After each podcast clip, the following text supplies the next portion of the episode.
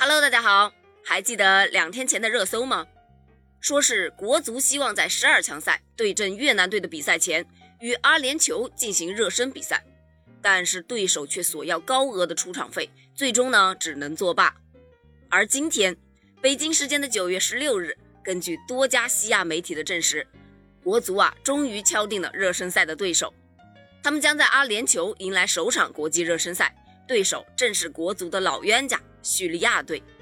而在新闻发布会上，叙利亚主帅也已经确认，在本月三十日与国足将进行热身比赛。说到叙利亚队，为什么说是国足的老冤家呢？这是因为啊，在上届的世预赛，国足对阵叙利亚是一负一平，直接导致无缘附加赛的资格。二零一九年，国足被叙利亚二比一击败，也导致了里皮的辞职。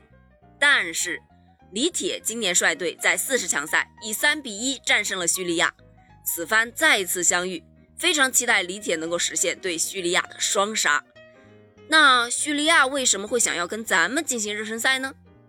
因为啊，叙利亚在十二强赛的下一场比赛将要对阵的是韩国队，他们前两场取得了一平一负的战绩，接下来对阵韩国队的比赛对于他们来说也是一场必须要争夺胜利的关键战，而选择与中国国足进行热身。也就是为了在与韩国队的比赛前熟悉东亚对手的相关状况。但不管怎么说，叙利亚队愿意与国足进行热身，也算是帮助解决了中国足协的一个小麻烦。毕竟啊，叙利亚在亚洲也算是一支劲旅啊，与他们提前切磋一下，也能充分获得锻炼的机会，不是？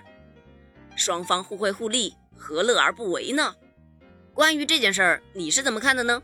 欢迎给我评论留言哦，我们下期接着聊。